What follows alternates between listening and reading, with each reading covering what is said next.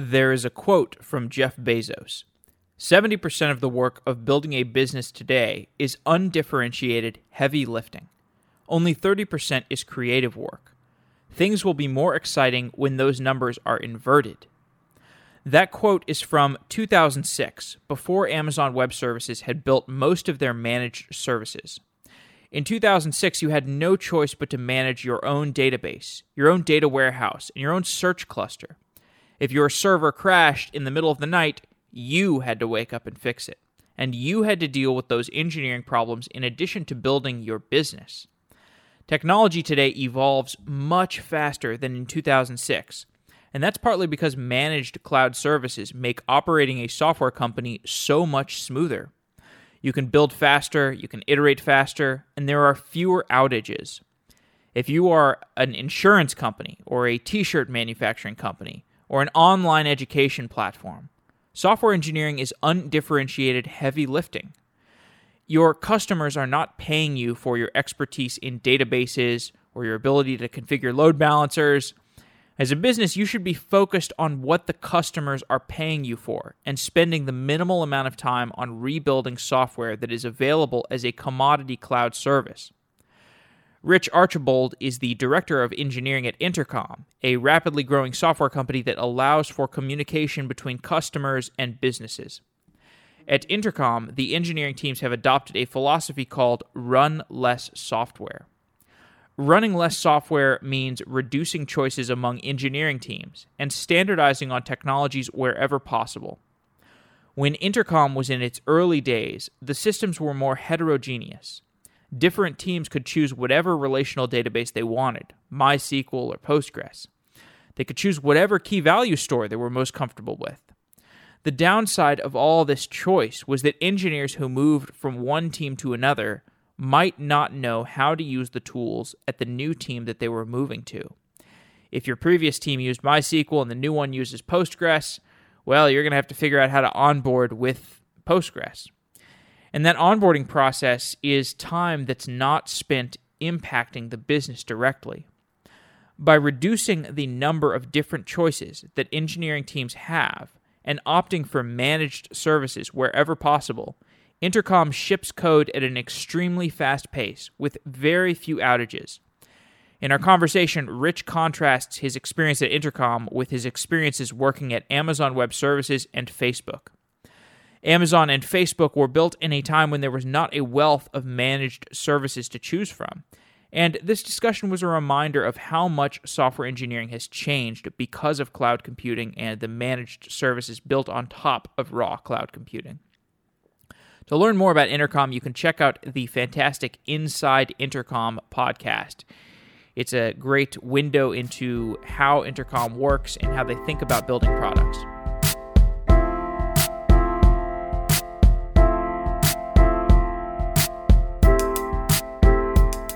Rich Archibald is the Director of Engineering at Intercom. Rich, welcome to Software Engineering Daily. Thanks very much. It's great to be here. Today, we're going to talk about a talk that you have given at several conferences, which is called Run Less Software. And we're going to talk about it in the context of Intercom, which is a very popular software product, and also some of the experiences that you've had in prior roles at tech companies.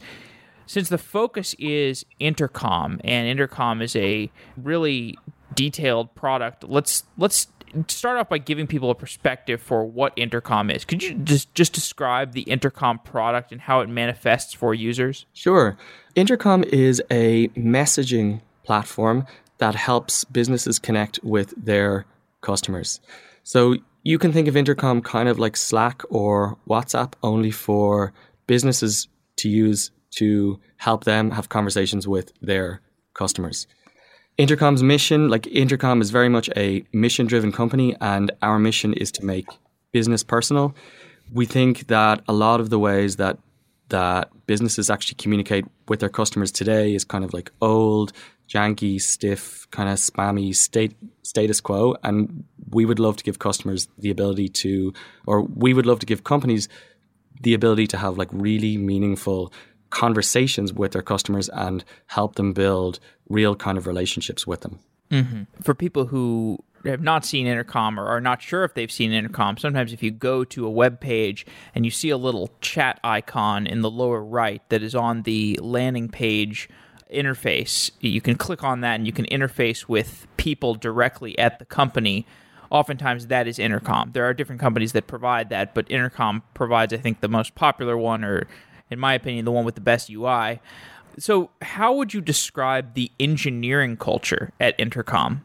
Uh, that's a really interesting question. I would describe it as a very product first engineering culture, if that makes sense. So, it's not engineering for engineering's sake, it's not fond of a lot of buzzwords or like it's not fond of things like we're going to do service oriented architecture because because that is what everybody says you should do. Hmm. Everything is very much grounded in what do customers need, what do we need to do in order to build the best product for our customers? How do we think about identifying all of the most important problems? How do we make sure that we understand all of those problems from first principles before starting to write code. So I think we spend an awful lot more time understanding the why and the what before actually trying to build code or solutions. Mm-hmm. One of the other things that I think is like really interesting about Intercom's engineering culture, again in that kind of like product product first, product thinking kind of a way, is we have a very high amount of collaboration with all of the other kind of dependent disciplines involved in software development. So we work very, very hand in glove with our product management teams, with our research teams, with our design teams, analytics teams. Everybody sits together in the one pod, everybody goes to the same stand up. And I guess like that product first, product thinking is probably the thing I think that shines through the most. Probably the next most interesting element of the culture is the pace at which we move. And I know like a lot of startups move quickly. At Facebook, we used to deploy code, new versions of Facebook twice a day. I thought this was really fast. I thought it was fantastic. I came to Intercom and found we deployed new code 70 to 100 times a day. At Facebook, a code push took an hour to two hours. At Intercom, it takes 10 to 15 minutes, fully automated, push on green. Almost every single merge to master results in its own deployed to production. And so that kind of pace of development that kind of philosophy of shipping is your company's heartbeat, that is like really interesting to me and it is probably one of the one of the things I'm most proud of about Intercom's culture, which has which has stayed very strong and ever present over the six and a half years or so that we've actually been around. And as you can imagine, as you get bigger and bigger and bigger, and as you add more and more people, and as you add more and more lines of code, the obvious thing to happen is that your software development process will slow down, you will deploy less often, you will become more cautious. And I'm really proud of the fact that we have been able to stay fast and stay fast and stay fast and also still achieve really good stability and have like really good availability, really good really good scalability, really good efficiency while actually doing that. Yeah. Well, I think there's a direct connection between the fact that you're you're a product focused company, but you also emphasize choosing standard technologies. You even goes as far as, far as to sometimes refer to it as boring technologies. And mm-hmm. that's partially because the boring technologies these days are really, really good. If you look at the buffet of options that you have available on AWS, you've got a ton of stuff that you can pick from, and you don't really need to reinvent the wheel most of the time you're already introducing enough complexity building your own product for your customers you don't really need to introduce more complexity by getting fancy if if all the ingredients that you need for your recipe are already there. There's actually a Jeff Bezos quote that you like to reference 70% of building a business is undifferentiated heavy lifting, and 30% is creative work and things will be more exciting when those numbers are inverted. So we'd obviously like to get to a place where 70% of building a business is fun, creative work, and only 30% is the building, you know, piecing the building blocks together. So how does that quote reflect your thinking at Intercom? I think it comes very much back to this to this product first, customer first thinking. And anytime we sit down to think about a problem we are we are going to try and solve for customers or a feature we are going to try and build. And anytime we use kind of customer language, we are we are never using MySQL or Postgres or MongoDB or DynamoDB. We are talking about things like reliability, trust, privacy, and functionality and solving problems. And so that that actually language kind of really leads you to realize that database technology is not your competitive advantage. Whether you choose Postgres or MySQL or MongoDB or DynamoDB is really irrelevant to your customers. What is actually relevant to them is how fast you can get a really good product to them and how quickly you can evolve it as as you learn how to make it better once it's in their hands. And that you know, that has kind of really led us down that path of choosing these standard technologies and moving towards this philosophy of run less software, which is really all about saving time, moving faster, and enabling us to build better software, build and maintain better software more quickly, cheaply, and easily. You, gave the specific example of being able to ship something like 70 times a day. How does picking standard quote unquote boring software, how does that lead to a faster release schedule? I guess what it has allowed us to do is anytime somebody is trying to build a feature or figure out how to evolve a feature, a bunch of decisions have almost been made for them more easily. So if there's a if this is a feature which is going to require a database, it is absolutely going to be built on top of AWS Aurora MySQL. Hmm. If it's a feature which which requires a key value store, it's absolutely going to be built on top of AWS DynamoDB.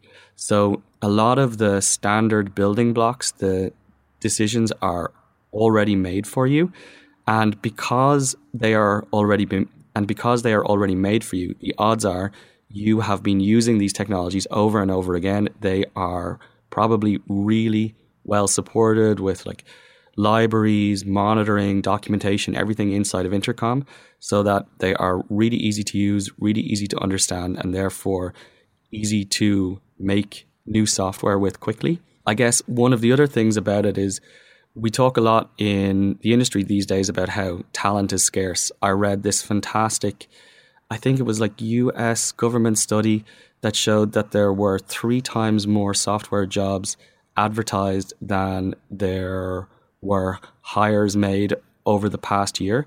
And like engineering resources, like engineers, it is just a war for talent out there. It's really hard to hire people. It's really hard to retain people.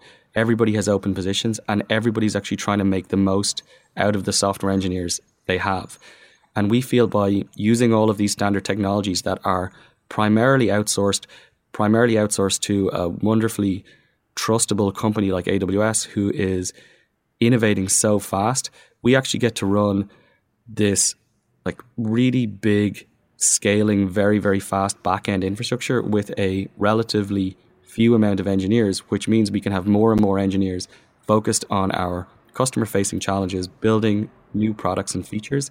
And that also allows us to ship more quickly i guess relative to if if we had to spend more more of our precious engineering time doing database upgrades or figuring out how to monitor or instrument loads of different backend technologies. Let's take a specific example. You referred to this just now there was a time when you were running your own Mongo instance and mm-hmm. you eventually moved Mongo to entirely AWS Aurora and DynamoDB to scale the user storage. What were the maintenance issues of running your own Mongo and what were the use cases uh, within Mongo where some of them went to AWS Aurora, some of them went to DynamoDB? Great question. One of the I guess, USP features of Intercom is that we allow you to store almost an infinite amount of schemaless data about your users on our platform. So anybody who's anybody who starts using Intercom, whether you are a free or a paid user, can start sending us thousands of things that uh, things that we call custom data attributes, and you can store, you know, integers, strings, arrays, whatever you want. You can you can change schema types seamlessly without doing anything, without actually telling us anything. And this is like a really, really powerful feature for customers to use, but it's also a very hard feature for us to maintain and scale on the back end. And when we started building Intercom, we had this feature running on a single MongoDB replica set. As we scaled, we started to do manual sharding of our MongoDB replica sets. MongoDB has a max index size of you, you can index a max of I think it was like 64 columns as such within their indexes. We found TCP connection pooling and scaling difficult to deal with, so we started to have tens of thousands of TCP connections opening and closing to our MongoDB replica sets every every time we deployed new code, we were seeing lots of CPU churn with this. We were seeing disk space issues. We were seeing expensive queries threatening our database. It was expensive to run. We were just having lots and lots of problems with it. We had also started to use Dvara as a TCP proxy. So Dvara is a technology that was developed by Parse. It's written in Go, and so this was like this extra complexity we we now had to deploy in front of MongoDB. And all of this was probably leading to some of our most some of our most difficult scaling challenges. Our teams were getting paged quite a lot at night, and it was just a pretty kind of tough situation to be in. Probably about mm-hmm. eighteen months ago, I'd say. Hmm. And so, what about the selection of technologies to replace Mongo? How did you come to that conclusion? How we came to that one was, I think, I think it was really great. I think it was Intercom taking a product first approach and really trying to understand our problem from first principles. Our CTO kind of stepped back from the chaos of all of the firefighting and took a long look at the stack and the features and everything that had evolved and the system that we had today and decided do we need to keep it the way it is? Are all of these features still relevant to customers first? Is there a way that we can simplify the problem by maybe cutting features or cutting scope? And we did a tiny little bit of that, but really decided that the core of everything that we were providing was important, and we needed to, and we needed to find a way to scale it appropriately and find the right cost and the right type of operability for the for the solution. Hmm. And he looked at a bunch of different ways in which we might solve this problem. I guess first he looked at MongoDB because that was the one we were on, and we tried to figure out if we went to a natively sharded MongoDB, whether or not this would solve our problems. And we reckoned it might, but we didn't think MongoDB was ever going to run natively on AWS as an AWS service. And by now we had a really, really strong preference to using AWS, like native AWS infrastructure as a service or platform uh, as a as a service. So while we thought it was possible to solve it with MongoDB, we would much rather use an AWS service. And our next favorite AWS service is probably AWS Aurora. And so we tried modeling all of our user service on AWS Aurora. Aurora, like any Mon- or like any MySQL database, still only has a single host scaling point. So we reckoned while we could do it all on MySQL, we would eventually run into scaling bottlenecks and need to and need to shard our MySQL cluster. And sharding MySQL clusters wasn't something we really, really wanted to do so early in the life cycle of this new iteration of a, of a solution. And so then we tried on our next favorite AWS solution, which is AWS DynamoDB. And we tried modeling all of the data there. And that had nice schemaless properties. It allowed us to add and remove new custom data attribute columns really easily. It was natively scalable. It was cheap. But the problem with DynamoDB was it didn't support multi value primary keys, and each element of a customer's customer data has a three part primary key, which is the app ID, customer ID, and email address. And so we would have had to do some crazy concatenated string primary key. And so we decided that wouldn't work. Oh. But then but then one of these one of the ways we think about choosing standard technologies and we think part of the art and magic to it is being able to take a complex problem and break it down in, into pieces which look like they would start to fit into some of your standard building blocks. And so we were able to separate the problem of the multi part primary keys and model that nicely in Aurora. And we were able to take out the part which is the schemaless data and put that in DynamoDB and write a little bit of Ruby that would help us knit both of those two things together in a higher level library. And we got this lovely solution which allows us to use the best of both worlds and allows us to use Aurora for the thing it it does best and Dynamo for the thing it does best. Mm. And that has been fantastic for us. We've seen way, way, way better availability. We are still in the process of fully rolling it out. We're out for a significant portion of our apps, but so far the we're, we are expecting somewhere in the order of an overall 90% cost reduction. We've had no availability issues. We now we now have a solution which is natively scalable and it is basically allowing us to move from something which was about three to four engineers worth of like constant operation and constant worry and for data that was sitting outside of our VPC to data that is now 100% inside of our VPC, 100% on uh, native AWS services where all of the like main bulky undifferentiated operations tasks are now handled by AWS for us. Hmm. And no more of the Mongo maintenance issues, thankfully. Hopefully. Hopefully. and like I don't want to give out about MongoDB. I think it's an absolutely fantastic piece of software. And I think there's actually there's absolutely no way Intercom would be where it was today without MongoDB. I think this thing about choosing standard technologies is really interesting and opinionated.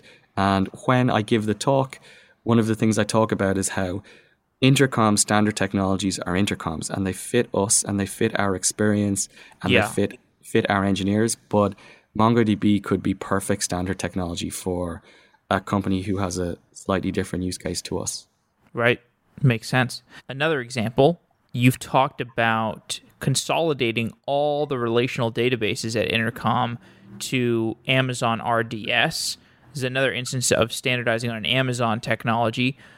But before that, your effort was actually divided between administration of two flavors of AWS RDS. You had MySQL and Postgres. These are both relational databases. Seems standardized enough. Why did you need to move everything to MySQL? Why did you have to get rid of the Postgres AWS RDS? That is an interesting question. I think it's even more interesting to ask why did we end up with MySQL and Postgres to begin with? okay, sure. And I don't think there's a good answer to this other than we didn't have we didn't have a standard. We were a fast moving startup who had hired a bunch of people who had preferences and experience with a bunch of different technologies and people were like building new features and using whatever they were comfortable with. And we ended up with a bunch of fin- with most of our features built on top of MySQL and a bunch of our other features built on built on top of Postgres we ended up with probably 90% of our engineers really comfortable with MySQL and a very small number of our engineers comfortable administering post Postgres databases. We had had a couple of like annoying outages, short outages where one of our Postgres databases had had failed and maybe we hadn't noticed it because the majority of our operational tooling was built around MySQL. And while it wasn't a huge pain for us, it was this constant little niggle of outages or expensive operations where you are trying to figure out how to cleanly change a setting or deal with some performance tuning on Postgres. And hmm. so we had this offsite probably about six months after I joined the team where we were trying to figure out how can we save time, how can how can we make things run a little bit better, a little bit easier, remove a bunch of cognitive load. And this is where this kind of run less software idea originated from. And I guess the most immediate low hanging fruit that was uncontroversial was let's take the time now and invest and move away from Postgres to the thing that we know and love, MySQL, and that further and that further incentivized us then to let's actually start bringing in some MySQL training for everybody else in the company. So maybe anybody who wasn't as familiar with MySQL, we brought in a bunch of MySQL consultants and got them to do a bunch of training with us in order to help upskill anybody who was maybe maybe would have preferred Postgres and now feels a little bit more forced into using MySQL. Mm.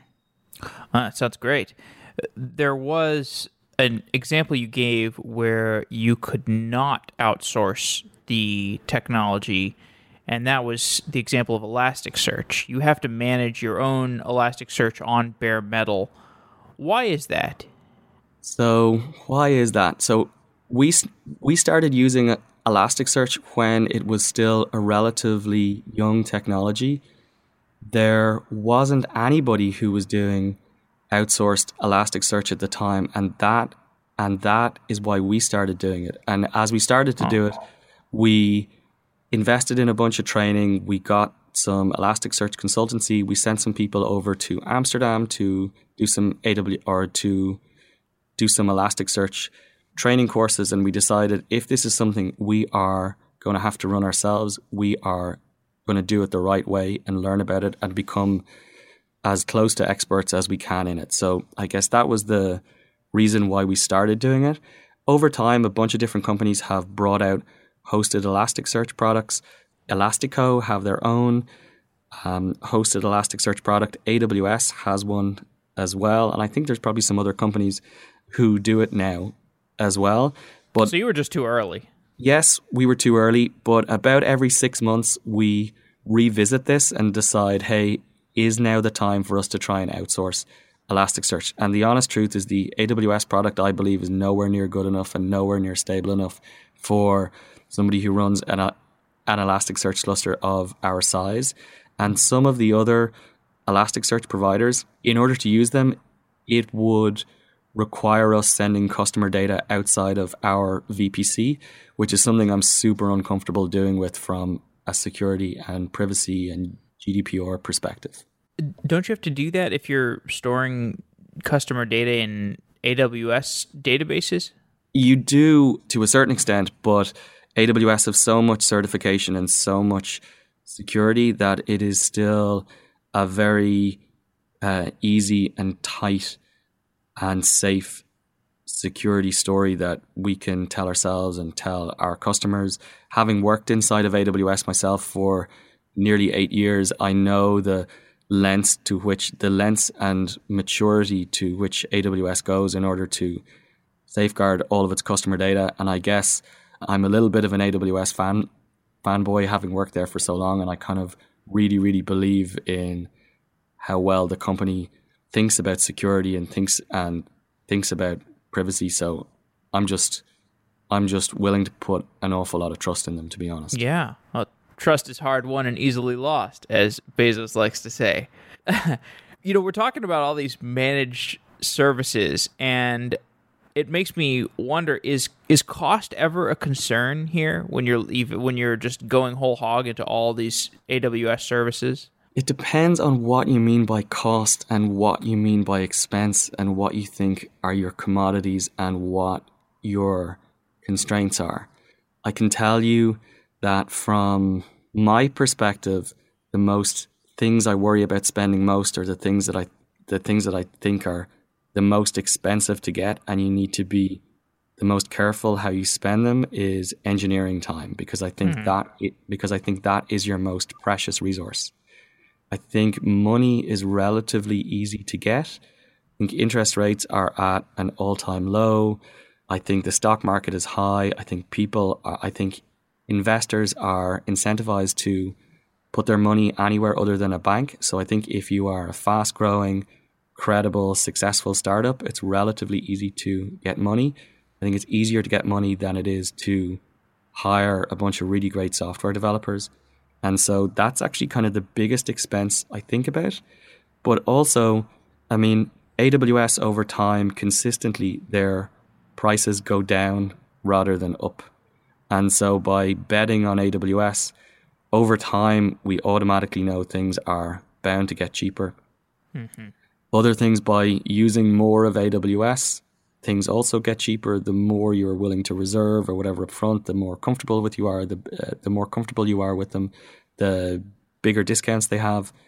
Everybody knows Amazon runs on like very very small margins relative to bigger companies, so it's hard to believe somebody else is going to be able to do it sustainably for the long term more cheaply than than AWS. So I guess there's a bunch of opinions in there.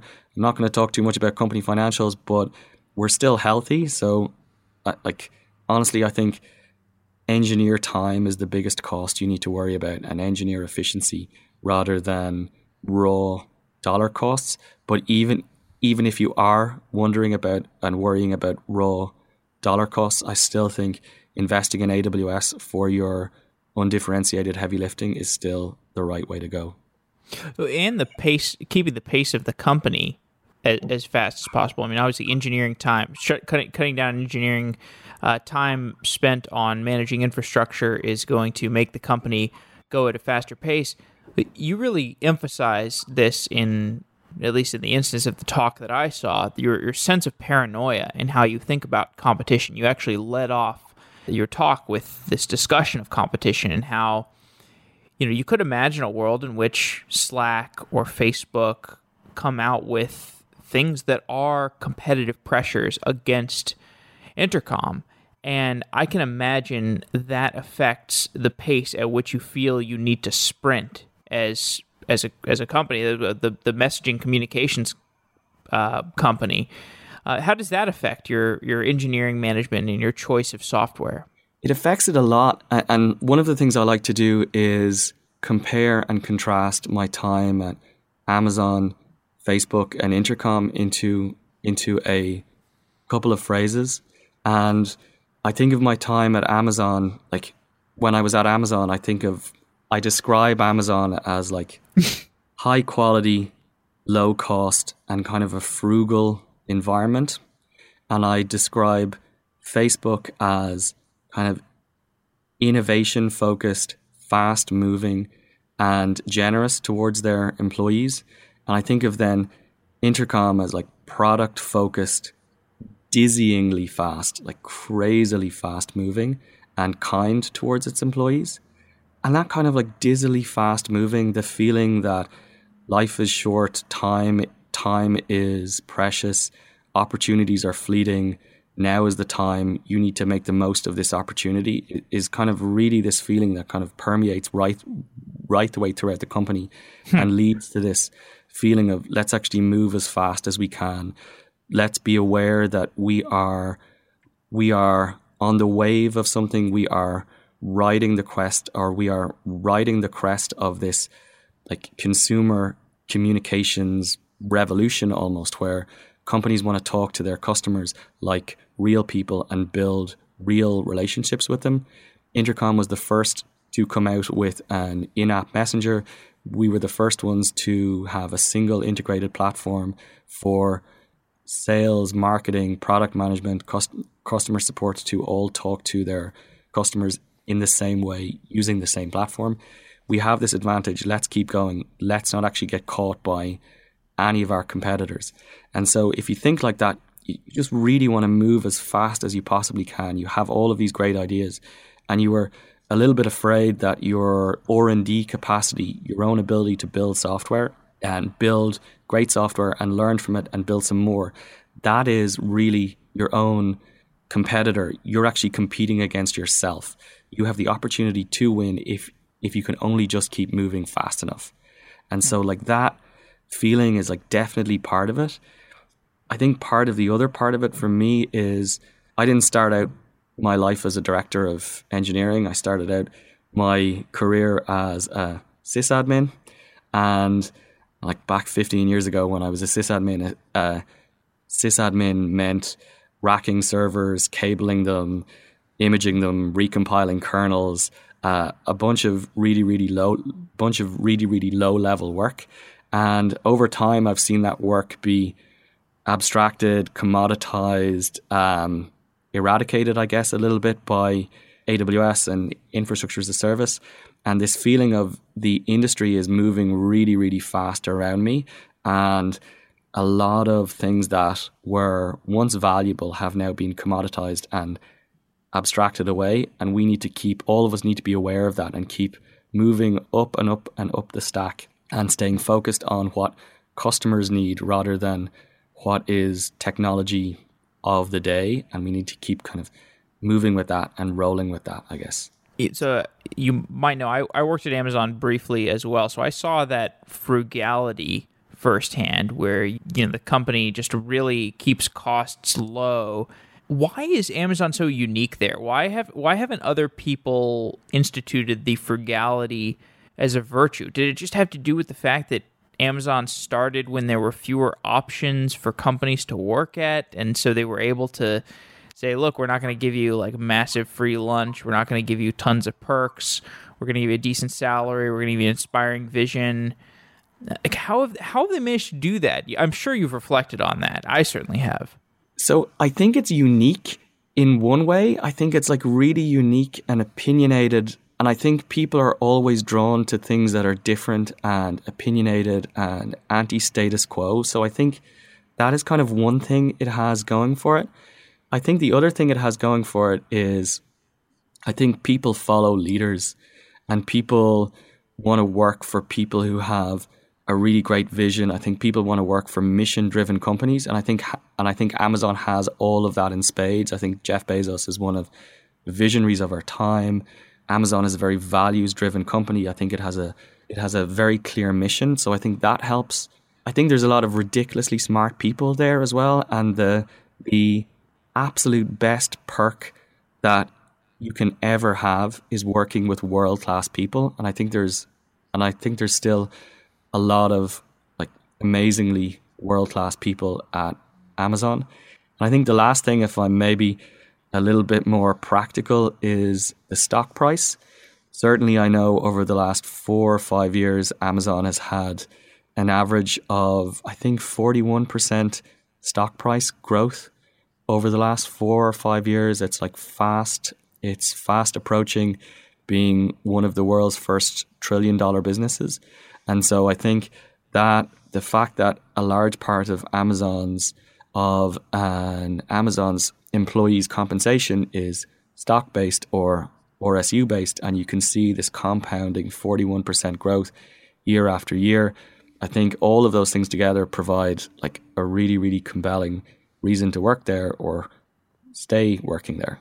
When you were working at AWS, did you did you have any ideas around this run less software idea? That I mean, when I think about working at Amazon, that doesn't really seem like uh, I, I can't recall anything similar to a principle like run less software. But Amazon's a very different company.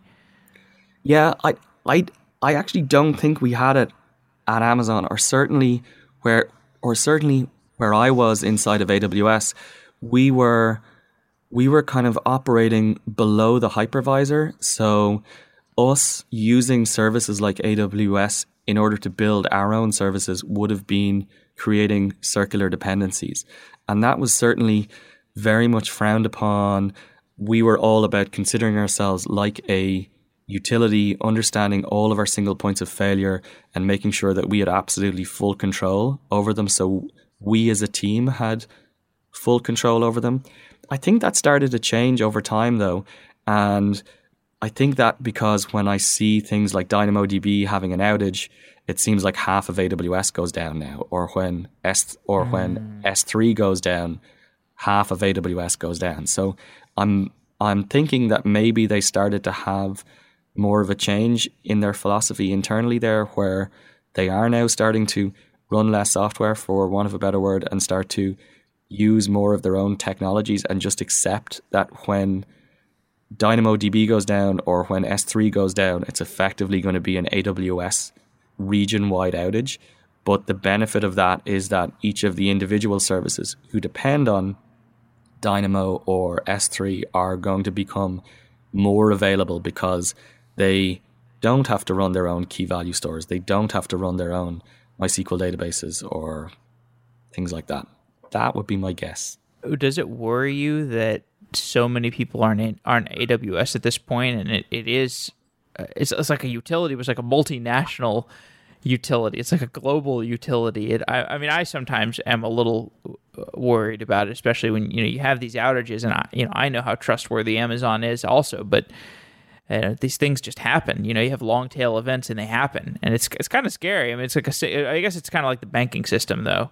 Yeah, um, I think it is, and it isn't scary. And part of the reasons why I think it it isn't scary is that if you are in US East One, if you are based in US East One, where I think half the internet is basically based at at this stage, and there is a US East One outage, it's effectively like the internet is down. So even though you are down, also all of your customers are down as well. So almost like people don't that you are down because all of your customers are down. So that's like that's kind of one reason that I'm not afraid of it.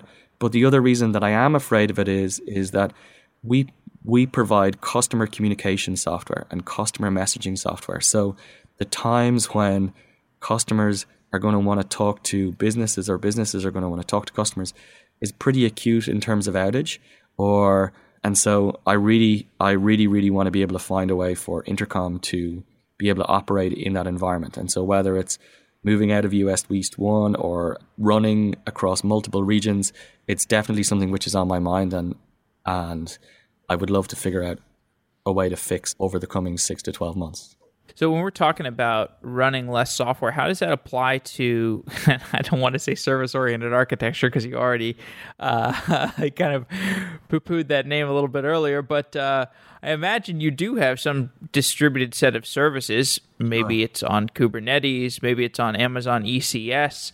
How does that look? How does the service ownership and deployment process look?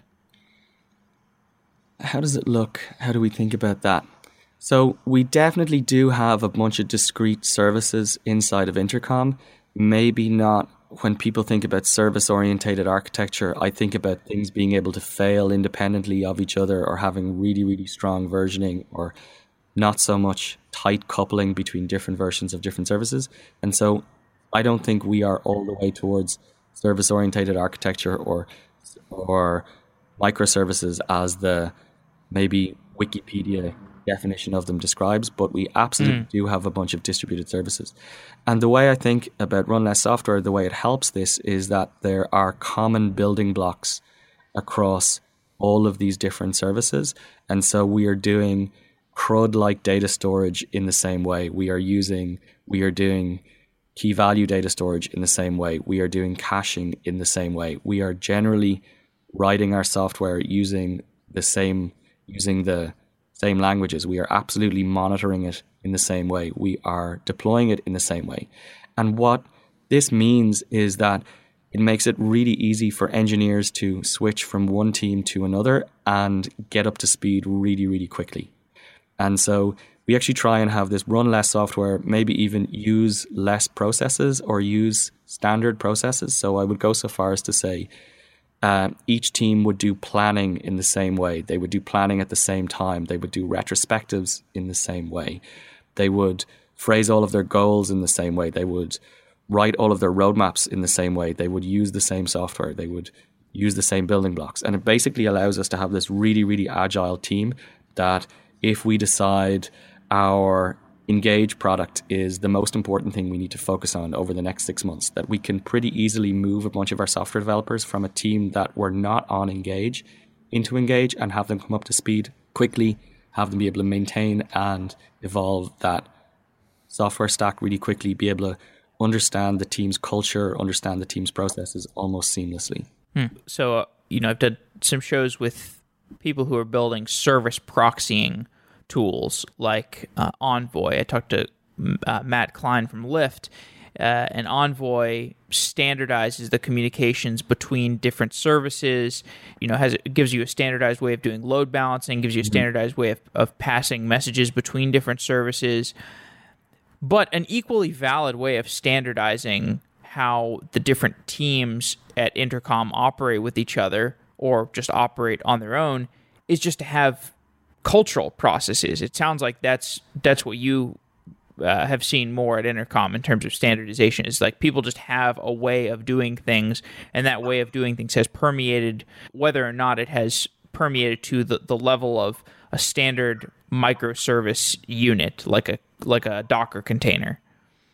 Yeah, I, I think that's very fair. I think maybe we are maybe more advanced on the standardization of process and thinking and maybe not as far along on the standardization of inter-service communication, though I would say dropping a message into an SQS queue and having it picked up by another service to be acted on asynchronously is a pretty standard way of different services in intercom communicating with each other. But again, I think sure. like the, but then I think like the the things that slow you down are solving problems, people, cultural, teams forming, team hmm. dynamics, mm. understanding like all of your biggest problems are solved by multiple teams mul- and multiple disciplines collaborating together. So definitely I think that the standardization or the ways of working or ways of building that we do have definitely help large groups of people come together to solve new problems that we haven't encountered before. Uh, it's, so interesting to to talk to you about this because you know a lot of the shows that I did I think earlier were well I mean I've done I would say there's there's there's a different several different types of companies I talk to so like companies like Netflix and Amazon and Facebook and Google they were formed in a time where it was not as much you could take everything off the shelf and and just kind of build your you know build the build the product development culture in an atmosphere where you can take these building blocks off the shelf. But now I talk to companies like Intercom and I talked to Fiverr a while ago. I've talked to a number of a number of other you know companies that have have grown quite large on off the backs purely of cloud services. I guess you could argue Netflix is like that at this point, you know, since they made such an aggressive move to the cloud. But I mean, can, can you talk about some? Are, there any principles that come to mind that uh, are true in this environment where you can take so much stuff off the shelf that are not necessarily true in in the older world of software where you really did have to build a lot because now it's just it almost seems like build versus buy you buy almost all the time like just buy yeah let me have a think about that one i would say maybe the biggest difference that i see between how we operate now at intercom versus how I would have, say, operated at Amazon, particularly Amazon, maybe less so than Facebook. One of mm. the hmm. one of the core values we have inside of our R and D org is in Intercom is think big, start small, and so we would think about a problem we want to solve. We would understand it from first principles. We would then think really big and design our like design our final solution and then pair it right back and scope it right back to like the smallest, simplest, fastest thing that we can do that will solve problem that will solve a real problem for customers almost kind of like pairing it back to your MVP ship that and ship it to a small group of people and learn and iterate and iterate and iterate and slowly but surely build towards that bigger thing. And hmm. I felt like when I was at Amazon, there was a think big, start big, rather than rather than think big, start small, and you had to design that V three, like design that like really big, all encompassing solution, and there was a lot more pressure for anything that kind of went to market or or anything that you were going to ship into production. It had to be fully featured, fully finished, incredibly reliable maybe cost wasn't so much of an issue, but it had to be really, really well polished and really, really well thought out. And there was much less of an opportunity. Like everything was so critical, there was much less of an opportunity to learn or make mistakes or really move fast. And so the average project would take six to nine months, or it wouldn't be uncommon for like a project to take a year or even more. Whereas now, I guess in startup world, we can definitely do that. Think big, start start small, move fast. And part of the reason you can move fast, I guess, is because you have all these building blocks. Whereas again, when I was in Amazon, you didn't have as many of those building blocks. You had to run, you had to provision your own servers. You had to run your own MySQL database. You had to figure out your own caching infrastructure. Does that make sense? It does, does completely. So I, I know we're up against time. To close off, so in this atmosphere of running less software where you get to take a lot of cloud services off the shelf, I imagine that managing outages becomes less of a frequent issue. But since I saw you give this talk at SRECon, which is the site reliability engineering, maybe you could talk about just briefly how you manage outages, what your response team around outages or incident response looks like, and how, how that affects the culture at Intercom. Great question. This is actually a lovely story, I think. So, when I started at Intercom three and a half years ago, we were averaging about a 99.91% overall system availability, which is still pretty good. Uh, 99.9 was our customer facing commitment. And I used to record every outage we had. I would send out emails every week to the company giving them an update on our availability. I would track all of the sources of our outages. And our outages were split between ones which were caused by infrastructure scaling events versus ones that were caused by us moving fast and us maybe deploying changes too quickly or without properly understanding what we were doing. And over time, it's been really interesting to see the different types of outages, the different measures of availability change.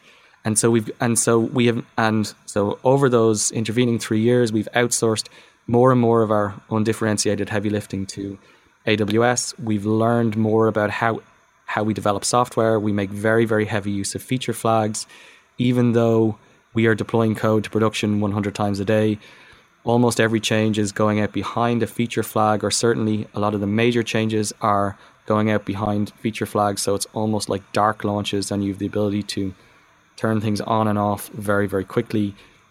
And so now we're at a place where I think we're going to end this year with 99.97 availability, which is a significant increase from where we've been. I, I, I think this is going to be our best year for availability ever.